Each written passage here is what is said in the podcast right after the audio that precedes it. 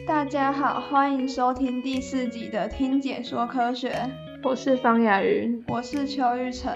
今天一样是接续上集的主题，心律不整。接下来要来为大家介绍心律不整的治疗策略、诊断方式、预防方法和一些需要注意的事项。这集也于一一零年七月六日在科公馆内请来了国立成功大学医学院临床医学研究中心的刘炳燕主任为大家解惑。想请问主任有什么方法可以治疗心律不整吗？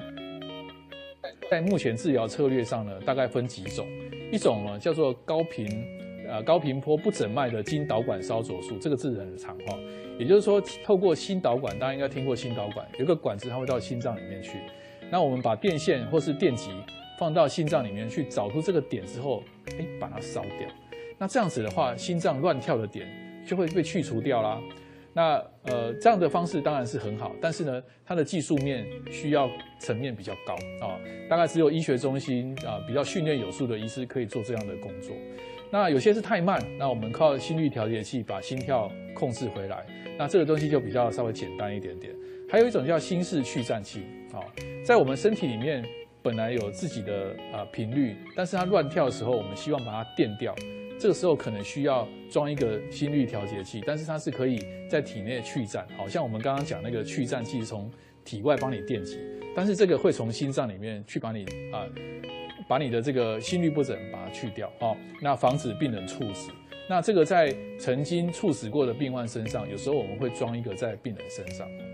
最后一个是药物治疗，其实这应该算第一个，因为大部分病患都会用一些药物让心跳的啊活动力稍微比较弱一点点，不要乱放电啊。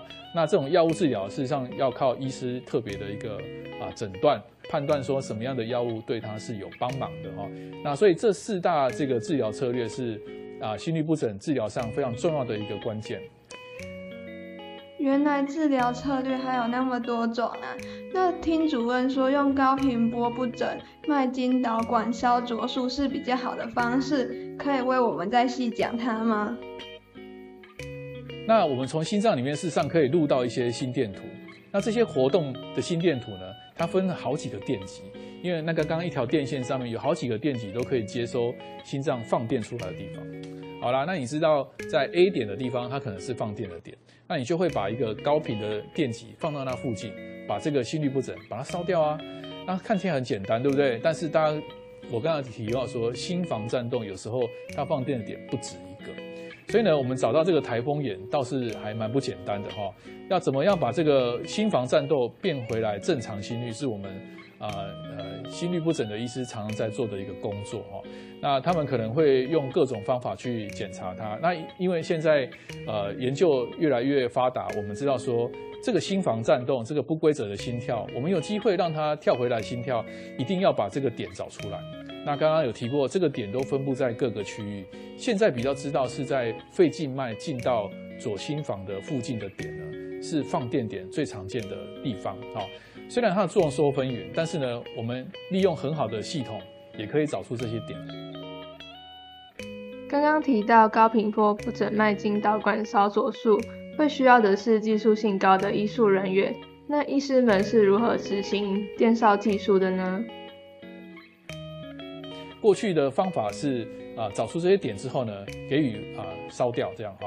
那其实我们现在有不同的方式哦，譬如说用圈圈的方式把这些放电的点集中在某一个地方啊，好像把你关起来，这个啊这个隔离在这个地方一样啊。啊，你可以画大圈圈，也可以画小圈圈，甚至点对点的一个啊电烧，这些治疗方式其实现在都可以做。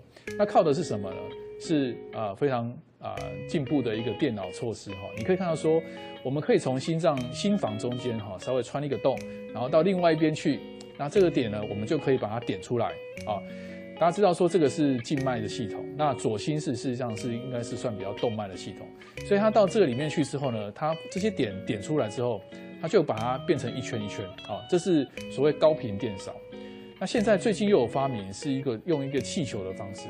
这气球很厉害啊，它里面用那个液态氮，所以呢，用冰的方式，那你雾边赶快哈，这个冰的方式在你的静脉进进来的地方呢，用这个啊这些气球在附近呢稍微碰触一下，那几秒钟的时间就让这个组织呢比较不会乱跳哦，这也是一个很聪明的做法。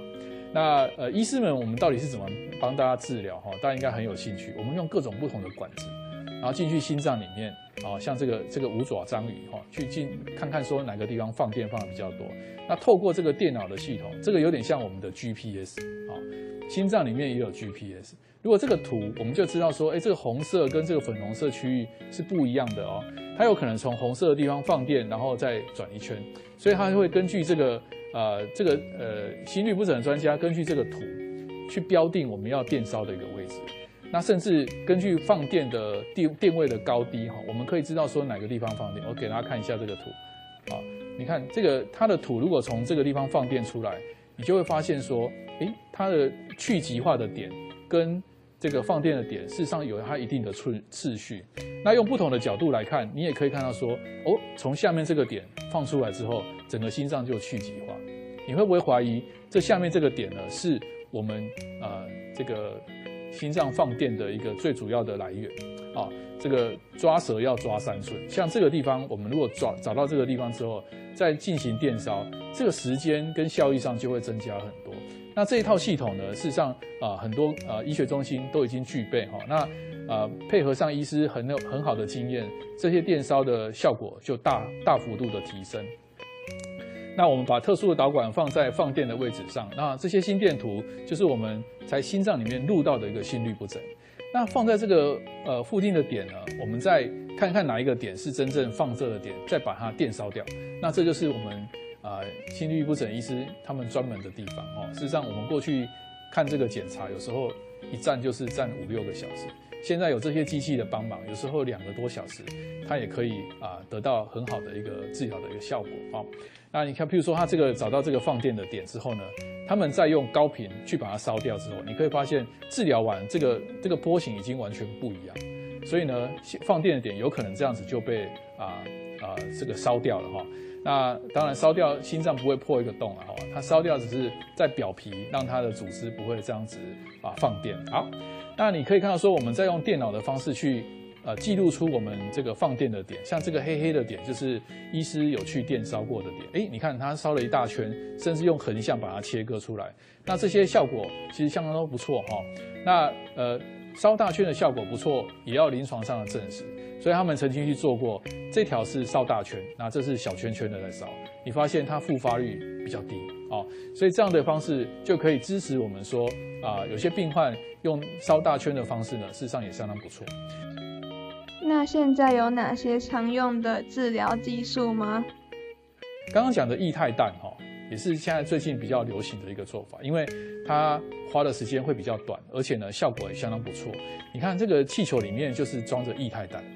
那这个液态氮很快速的展开之后呢，对这附近的组织做一些呃有点像冷冻啊，像我们皮肤这种冷冻的方式。那这样的方式呢，它的烧的这个影响的区域就比较表层，比较不会深层到肌肉里面去。那这样的液态氮的方式，有人做过研究，叫做冰与火。冰就是这个液态氮，那火就是我们的高频的电烧。那他用呃这个气球跟这个电烧两个去做比较。那可以看到说，在呃冷冻之后去做呃心脏的影像的检查，发现其实功能还蛮维持的蛮好的。那我们去做一些数字上的分析的话，这个数字可能大家比较没有那么熟悉。不过整个看起来的话是比较偏向冷冻治疗，伤害是比较小。所以现在有些病患如果可以的话，我们会用这个冷冻疗法来治疗这个心律不整。哦，这也是一个一大突破。那成大医院呢，我们也有这样一个电烧的一个技术啊，大家可以看到说这些图事实上是从我们医院啊电烧心房颤动的一个实例啊。那这些东西呢，在我们啊医师啊努力的治疗之下呢，事实上病患得到相当不错的一个效果啊。心律不整有哪些的诊断方式呢？刚刚提过心电图是一个方法。那有些医师会让你背这个二十四小时的心电图背回家，然后再拿回来这样子哦，那不要拿着这个机器去洗澡，这样就没事。那这样的录的时间比较久，它诊断率就比较高。当然很困难的时候，我们会叫进来做叫叫进来住院做这个电气生理学的检查哦，这个刚刚已经有跟大家提过了。那其实现在有更好的方式是可以来做呃穿戴式的一个啊侦测啊。大家知道说现在的这个吸带式的装置非常的发达。那我们有很多好的东西放在身上，就可以录到你的心跳。手机也有啦，还有一些啊穿戴式的装置都有。那不仅是心跳，甚至于连一些氧气都可以测得到。那这些东西包括呃眼睛啊、眼镜啊，或者说心脏啊、皮下的东西都可以来侦测。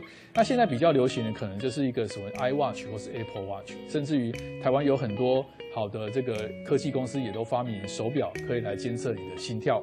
那这个是一个贴布，它可以贴在你的皮下，那大概时间可以长达两个礼拜之久。那其次的话，我们可以用一个呃心电图去录你比较长一点的时间，像这个像中间这个机器大概是录二十四小时。那这个 D 这个部分呢是一个 loop，那这个 loop 呢是可以埋在你的皮下，它大概可以三到五年的时间都可以录起来。所以呢，它可以录你长久的心跳的一个问题。那我们也可以从体外的方式去侦测，说这段时间你到底有没有出现心律不整的问题。好，啊，所以这些东西呢，在我们现在已经越来越普遍，而且呢，方便侦测病人的心房颤动。为什么需要这个东西？因为有时候你做一张心电图，你是看不出来他的心房颤动。那这个东西可以当成一个证据。那大家知道现在 AI 也很发达，对不对？那有人就用心电图去侦测，说我如果不用这个东西，我可不可以也来侦测你的心房颤动？那在美国有一些大学已经发展出，我只要做一张心电图，我就可以侦测出你产生心房颤抖的机会有多少啊？那甚至于还可以知道你心脏功能的高低哦，相当的厉害哈。所以这个 AI 未来在我们这个心律不整的侦测上也是非常重要的哈。那各位曾从手机里面看到自己的心跳跟血压，对不对？那这个叫做啊光体积变化的描记图法。那这个东西呢，从我们手上面的这个脉动，可以去侦测到你的心跳、你的血压跟你的血氧。所以这个东西在未来的穿戴装置应该是会非常的流行的哈，应该很方便。这个是我刚刚提过这个呃两个礼拜的贴布啊，它可以记录病患的一个心跳。那这个在我们医院也已经有在使用。那当然，你可以配合你的手机跟一些穿戴式装置贴在你的手上或是皮肤上面，去短期的或是中期的侦测这个心律不整。那这是另外一个 FDA 有 approve 的一个工具，你可以把两只手指头放在这个贴布上面，那它从你的手机上就会出现你的心跳。那这个时间久了之后，我们就可以去侦测你在这段时间是不是有不舒服。那这个可以在有些病患他可能不想长期佩戴，当他有症状的时候，他才去摸。然后去看他心律不整的状症状这样子。好，那其实我们刚刚提到 Apple Watch，他们有做临床试验啊，他们发现正正确侦测心房颤抖阳性预测值有高达百分之八十四，所以也是蛮准确的哈。那不过呢，Apple Watch 使用可能就比较年轻一点的病患哈，那年纪大的要要他强迫他戴 Apple Watch，也不知道有没有可能哈这样子。原来除了可以去医院检查之外，佩戴穿戴式装置也是另一种方法哎。而且穿戴式装置真的很方便哎，可以随时随地掌握自己的心率，如果有心率不整，也可以更早的发现。